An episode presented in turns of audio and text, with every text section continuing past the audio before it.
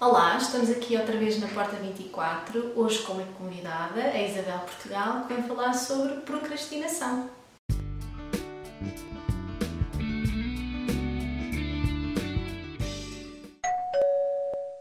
Olá, meu nome é Isabel Portugal, sou Country Manager de uma empresa de moda feminina e sou também facilitadora de processos de autoconhecimento para uma vida pessoal mais plena e para uma vida profissional mais gratificante e mais feliz. Podem me encontrar no meu, no meu site www.isabelportugal.com ou então aqui na Academia do Ser, onde também uh, faço algumas sessões de hipnose terapêutica e de coaching de imagem e liderança pessoal. Isabel, na tua opinião, o que é que é a procrastinação? Procrastinar significa adiar algo, deixar para amanhã aquilo que nós podemos e devemos fazer hoje. Há uma música muito conhecida de António Variações que fala muito sobre procrastinar sem falar na palavra, que quer dizer vamos deixar para amanhã aquilo que podemos fazer hoje e amanhã sabemos que voltamos a adiar. E procrastinar é precisamente isso, é adiar algo que devemos de fazer e temos de fazer, como algumas pessoas dizem, empurrar com a barriga, digamos assim. Isabel, e na tua opinião, porquê que achas que nós temos tendência a procrastinar e o que é que terá por trás deste comportamento? Bom, em primeiro lugar, procrastinar é, um, é, é, é, algo que é natural. Todos nós procrastinamos, uns mais do que outros, mas todos nós, acaba por acontecer com todos nós. O que está por trás deste comportamento é que deverá ser um pouco mais, mais analisado. O que é que poderá estar por trás deste comportamento? Nós normalmente tendemos a procrastinar com uh, situações, uh, e eu falo, por exemplo, a nível, a nível pessoal, com situações que me fazem sair da minha zona de conforto.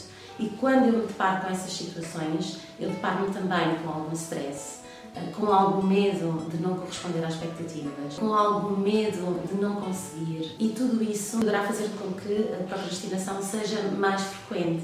Normalmente também poderá acontecer com uh, tarefas, por exemplo, na minha vida profissional, eu sou apaixonada por aquilo que faço, mas como todas as profissões, a minha profissão também é composta por tarefas que me fazem fluir, me fazem entrar em estados de flow frequentemente e entrar em estados de flow significa uh, fazermos as coisas sem darmos por ela, o tempo passa a correr, nós fazemos as coisas de forma apaixonada, de forma fluida, de forma natural, mas por outro lado, a minha profissão também, como todas, é composta por tarefas mais difíceis, mais exigentes, mais aborrecidas e normalmente é nessas situações que eu tendo a procrastinar.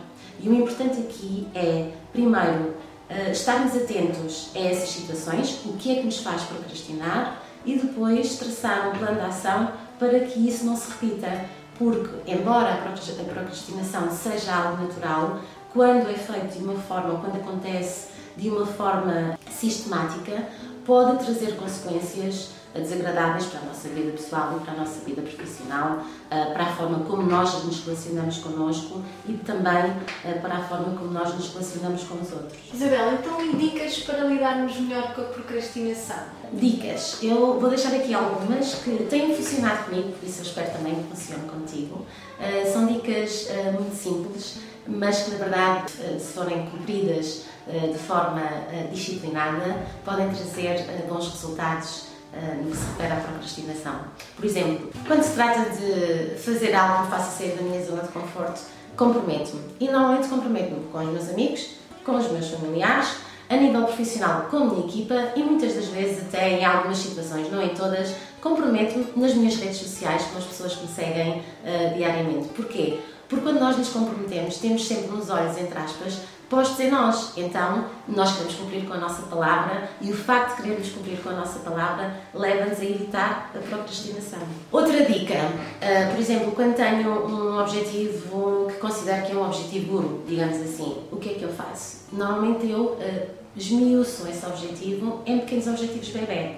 Objetivos que eu tenho a certeza que vou conseguir cumprir. E mesmo para esses objetivos eu planifico. Planifico o quê, o que é que eu vou fazer, quando e como. E se o fizer de uma forma disciplinada, uh, certamente que a procrastinação não virá assim de uma forma tão, tão fácil. Outra dica importante, uh, por exemplo, no meu dia a dia, como tenho várias tarefas para fazer e já sei aquelas que normalmente tendo a procrastinar, o que é que eu faço? Inicio o meu dia com as tarefas que me são mais difíceis ou aquelas tarefas que eu sei à partida que vou estar todo o dia a adiar. E faço isso porquê? Porque assim liberto o meu dia, liberto a minha mente para fazer aquilo que realmente gosto e que me dá prazer, de uma forma mais natural e mais fluida também. Isabel, obrigada por ter estado aqui na Porta 24, por teres passado lá para casa a tua sabedoria, o teu conhecimento sobre este tema e convidava-te a deixares uma mensagem lá para casa. Então a mensagem que eu quero deixar é muito simples. Primeiro, identifica os teus quereres verdadeiros, porque quando nós queremos realmente, nós não procrastinamos. Por exemplo, quando nós estamos fome, o que é que nós vamos fazer? Vamos comer. Portanto, identifica os teus quereres verdadeiros e hierarquiza esses quereres, aqueles que são os teus quereres importantes, eh, que saem realmente de ti, que são realmente aquilo que tu queres atingir e aqueles que tu achas uh, simplesmente interessantes identifica aqueles que são importantes daqueles que achas interessantes, porque quando realmente queres, não procrastinas. Se quiserem saber mais sobre mim, um, visitem o meu site www.isabelportugal.com ou então aqui na Academia do Ser, onde estou a dar também algumas sessões de coaching de imagem e liderança pessoal e algumas sessões de hipnose terapêutica. Obrigada e um beijinho. Esperamos que tenham gostado. Continuem a ver os vídeos da Porta 24. Vamos explorar novos temas com novos convidados. Façam like, partilhem e obrigada!